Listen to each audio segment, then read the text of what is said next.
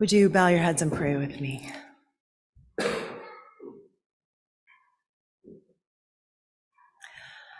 Come and fill our hearts with your peace.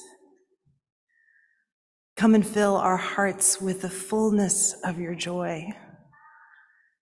And come to us, O oh God, and meet us as we turn our hearts towards you. Amen. So, one of my most um, distinct memories from my childhood is when I was about seven or eight years old.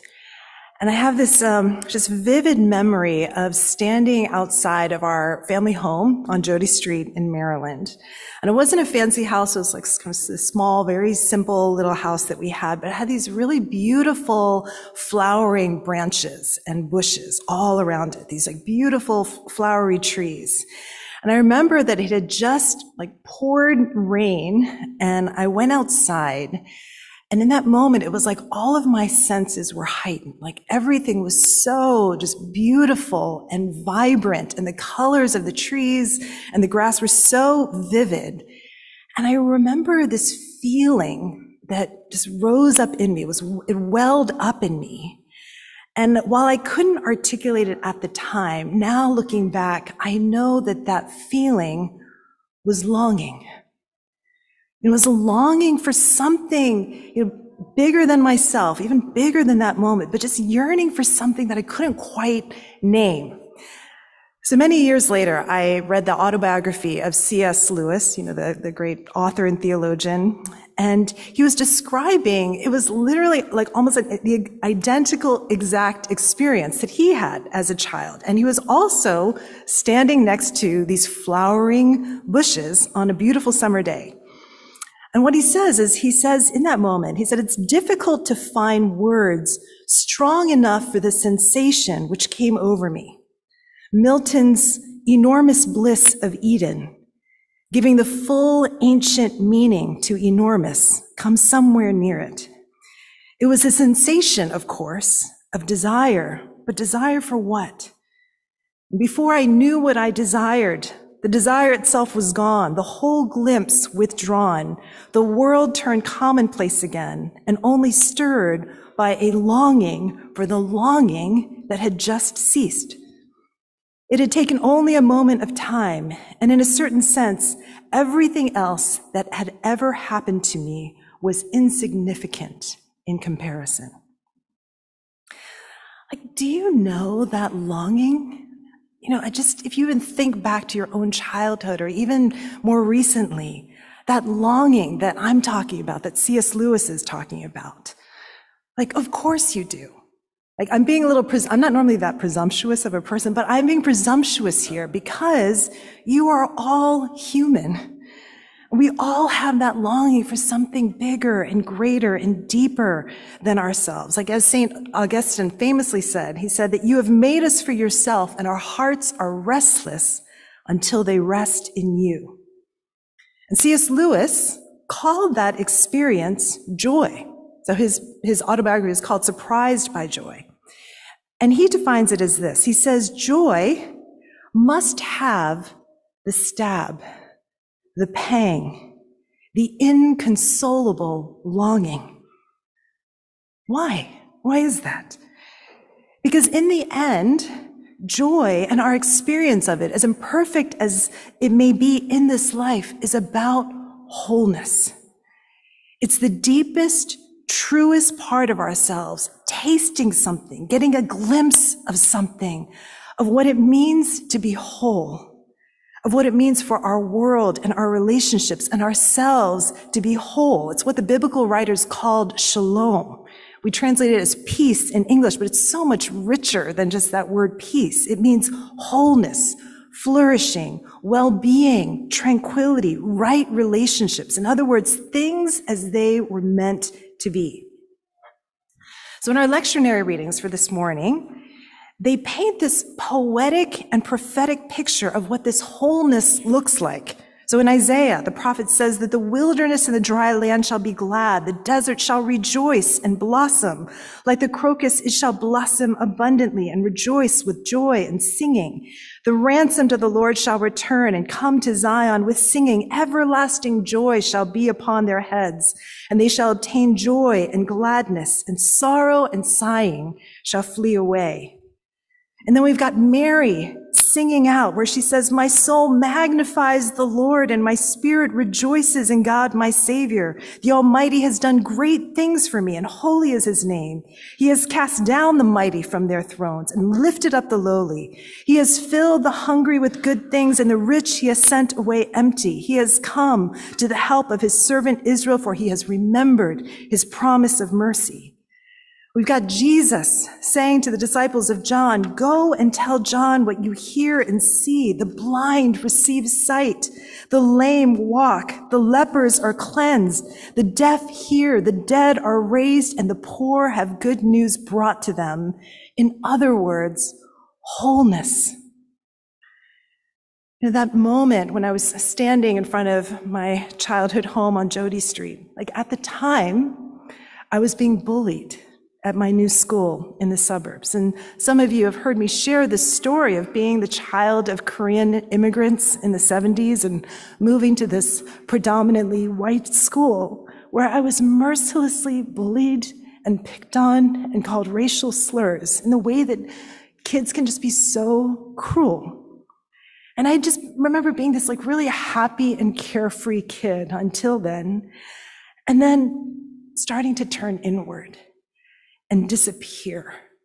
That's when I began shape shifting in order to please others and to be accepted, to be loved. And it was my first experience of brokenness in this world, of what it meant to feel pain, to feel rejected, to feel myself start to splinter and to fracture.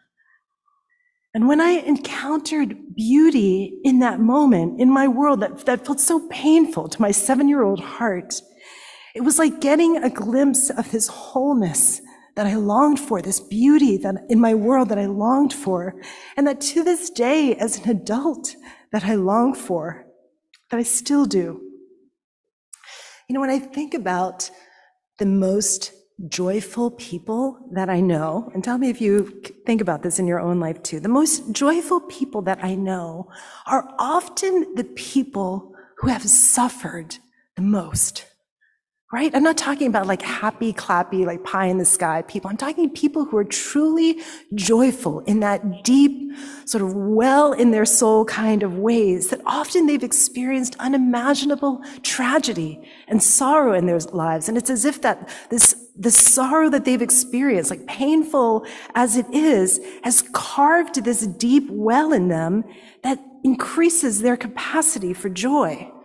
You know, there's no like selective numbing with them. That's what Brene Brown calls it, where it's like you try to numb like sadness and grief and anger. You can't numb your capacity for sorrow, she says, without numbing your capacity for joy. It doesn't work that way.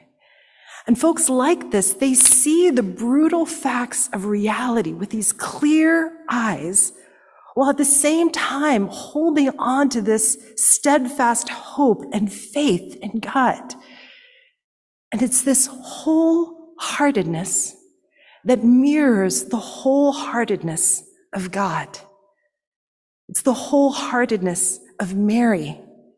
And when you read her story, like who would ever deny that Mary knew both joy and sorrow? In the course of her life. Like here she is. She's this unwed, pregnant teenage girl living in a time and culture that did not look kindly on unwed, pregnant teenage girls.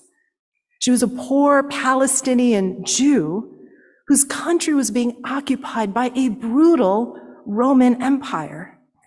And yet here she is and she's singing this song that is just bursting out of her. My soul magnifies the Lord and my spirit rejoices in God, my savior, singing about the mighty being thrown down from their thrones and the hungry being filled with good things. In the meantime, being surrounded by the mighty on their thrones and the hungry being hungry. Like, how could she sing with this kind of joy. What does it mean to magnify something? You ever think about that? You know, what does it mean to magnify something? That word magnify means to enlarge, to increase, to exalt.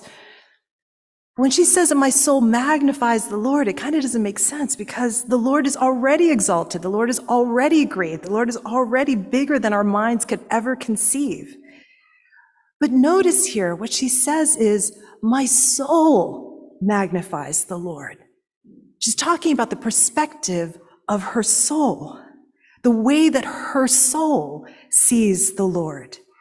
You know, we have all these um, instruments that help us magnify things, right? Like stars, if you're like looking at a little ant, you know, on the ground. And a star, like millions of miles away, can seem just so huge, like right in front of your face. And this like tiny little ant, you know, under a magnifying glass looks big enough like it could bite your hand off. So as we like think about this, this theme of joy today, it's worth asking ourselves, what is my soul magnifying? What is your soul magnifying this morning? I mean, for Mary, it could have been the magnifying the shame and the condemnation that she surely experienced as a result of being pregnant and unwed. What could have been magnified was the despair of being an oppressed person living in a system that was designed to crush them, to dehumanize them. What is your soul magnifying? What is dominating the landscape of your consciousness? And in this song, what Mary is saying is there is a reality out there. There's a reality out there that is greater, something more at work in the world. There is someone who is coming, who is making me and making the world more whole. And that is why my soul magnifies the Lord, that my spirit rejoices in God, my Savior. It's this wholehearted worship. And that word rejoice, like in the original language, biblical language, it literally means to leap for joy. So it's the same word that Elizabeth uses just a, a, few verses earlier when she says to Mary, you know, when you entered into my home, the baby in my womb leaped for joy. Like it can also be translated dancing. You know, I mean, don't you love that picture? Dancing for joy. And what that says to me is that joy isn't just about this intellectual assent to some truth. Rather, it's embodied.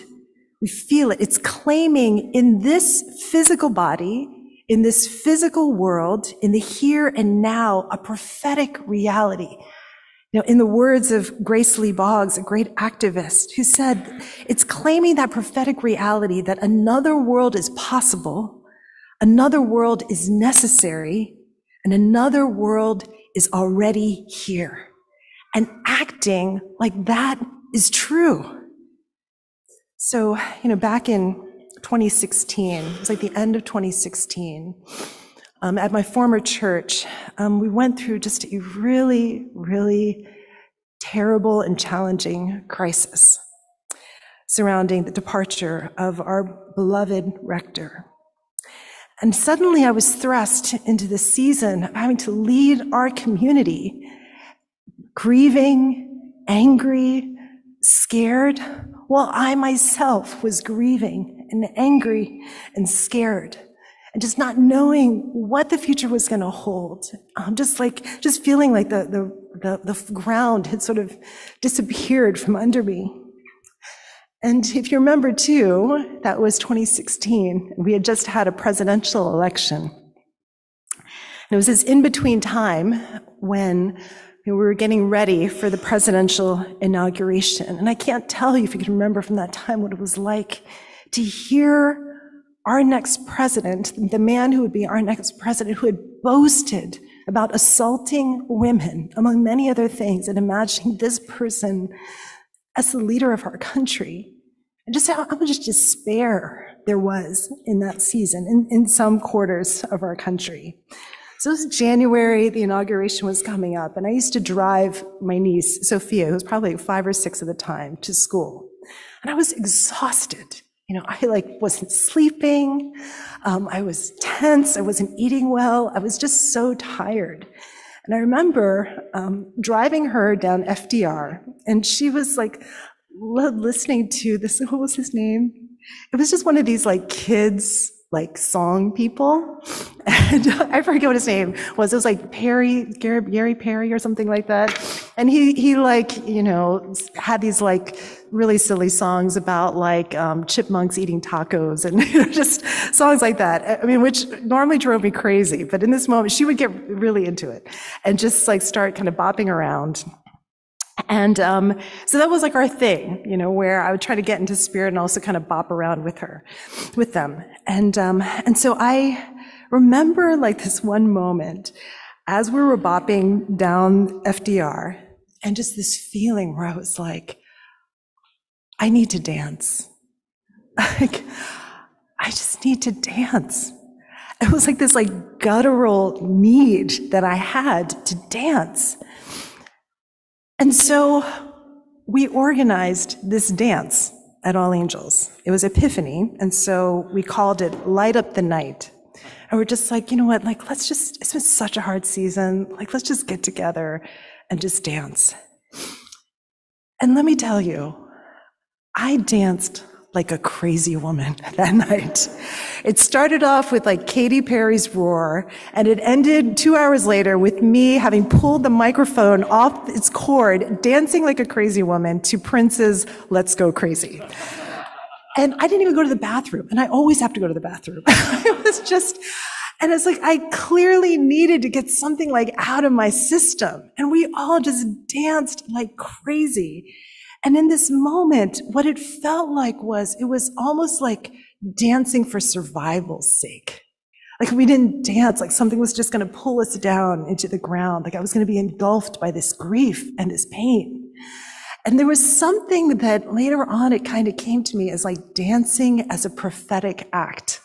You know, it seems like such a silly thing, such a frivolous thing sometimes, but it's actually not.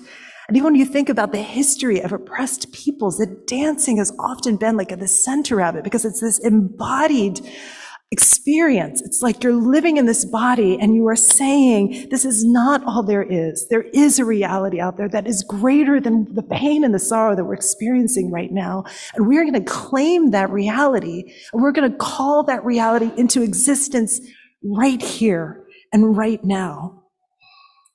You know, it makes me, the other moment that I thought of was, do you remember during lockdown and the pandemic, do you guys remember the 7, 7 p.m. hand clap? you remember that? You know, sometimes things come to mind that happened during the pandemic where I was like, oh my gosh, I totally forgot about that. And if you remember, we were all hanging out of our windows, screaming, clapping, like even Jimmy, who's like totally, this is like totally not his thing. He was like banging the pots, you know, out the window, you know, saying thank you, you know, letting our hearts be full of gratitude in the midst of this horrible, painful, dark time, saying thank you to these essential workers who were serving us and helping us. And there was something about just hearing the, the, the, clapping and the cheering and the sound of those pots and the, just whatever you had in your house to make noise with and hearing that just all across the city. It was like this embodied solidarity that we had with each other. And it was a sense of like, we are not alone in this. We are in this together and that this is not going to be the end of the story, you know, and we are claiming that here and now. And we're not pretending like things aren't horrible and scary and dark. And yet we are coming together in this moment to say, we see you, we care about you, we're grateful for you, and being human together. That is a glimpse of that wholeness and that reality that I'm talking about, where we see glimpses of it. And like even now, as I think about that time, you know, there's like longing in my heart, right? Like right after 9-11, the way that the city came together, in the middle of the pandemic, the way the city came together, and saying most of the time we don't live like that. And yet we have these glimpses. And that longing just makes you long for more. There's this um, the poet Ross Gay. He just came out with this book called Inciting Joy, and he says, "What does joy incite? My hunch is that joy is an ember for, or precursor to, wild and unpredictable and unboundaried solidarity. and that that solidarity might incite further joy, which might incite further solidarity, and on and on. My, my hunch is that joy emerging from our common sorrow might draw us together. It might even depolarize us enough that we consider what in common we love. Longing and just wholeness and wholeheartedness and this embodied solidarity, all of those things that make up the joy that is our inheritance. You know, joy, it's a gift. You know, joy and the word grace, which is, it comes from that same root word of gift. Joy is a gift, but I believe it is also an act of the will. It's also a practice. It's also something that sometimes we have to fight for you know, with all of our heart, soul, mind, and strength. And like Mary in that moment, put a stake in the ground and say, another world is possible. Another world is necessary. And another world is already here. And I'm going to live like that is true. And so I want to invite us into a moment of just reflection, just for like 60 seconds. And I want you to just take a moment and allow yourself to just feel what are you longing for? And maybe it's even like longing for a longing. Just allow yourself to feel that longing. Maybe it's just for, for healing in your own life or healing in the life of someone you love. You know, maybe it's just longing to see our world more healed and whole.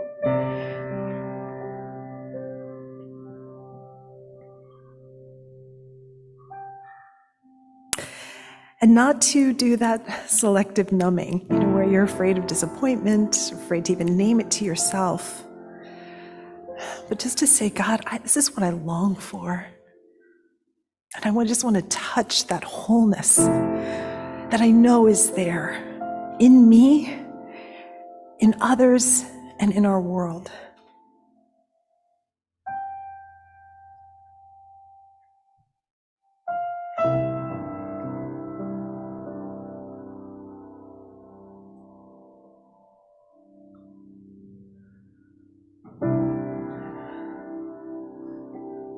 And just hold on to that, that longing that you name. Then I want you to, too, to just think about well, so what has been dominating the landscape of your consciousness? What has your soul been magnifying these days? You know, maybe it's like another person that sort of represents this presence, you know, that's causing you fear, anxiety, whatever it may be. You know, maybe it's some situation that you're facing or something happening in our country or in our world that's just dominating.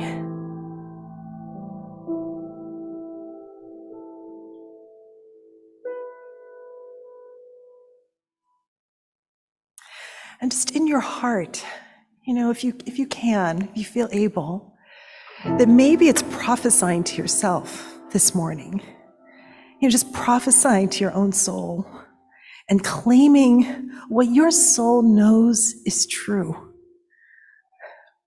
and just be able to say, whether you feel like it's true or not, my soul magnifies the Lord, and my spirit rejoices in God, my Savior. He sees me, for He knows me, and He sees where I'm at. He sees our world and looks with favor, with love, with delight.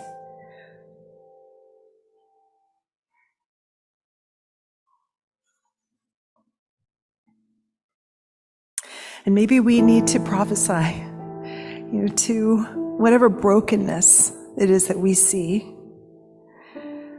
And just like Jesus said to John, you know, go and tell John what you see. That the blind receive their sight, and the lame walk, and lepers are cleansed, and the deaf hear, and the dead are raised. And good news is preached to the poor. And we claim that in the here and in the now. And so, God, we come to you this morning. And I know that I didn't feel that joyful waking up. But I just pray for myself. I pray for each person in this room within the reach of my voice. God, would you come and just fill us with your joy? Would give us that grace. We receive that joy as our inheritance and we claim it. And we just pray, would you silence the voice of the evil one who comes to steal and kill and destroy?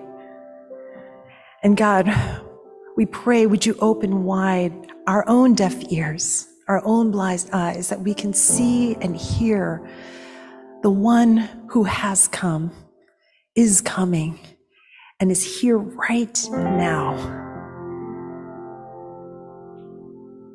Heal us, O oh God. Make us whole. Heal our world, O oh God, and make our world whole.